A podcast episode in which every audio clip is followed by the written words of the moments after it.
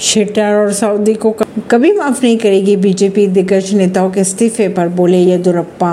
कर्नाटक के पूर्व मुख्यमंत्री और विधायक जगदीश शेटार और लक्ष्मण सऊदी ने बीजेपी से इस्तीफा दिया। इस पर पूर्व मुख्यमंत्री येदुरप्पा ने अपनी प्रतिक्रिया देते हुए कहा कि बीजेपी ऐसे लोगों को कभी माफ़ नहीं करेगी। हुबली धारवाड़ मध्य क्षेत्र से छह बार विधायक रह चुके। शेटार को बीजेपी ने इस बार के विधानसभा चुनाव के लिए टिकट नहीं दिया था, जिससे नाराज़ होकर जगदीश शेटार ने पार्टी छोड़ दी थी।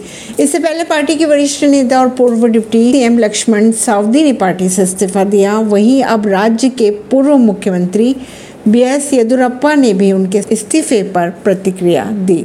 ऐसी ही खबरों को जानने के लिए जुड़े रहिए जनता सरिश्ता पॉडकास्ट से परिवेश दिल्ली से।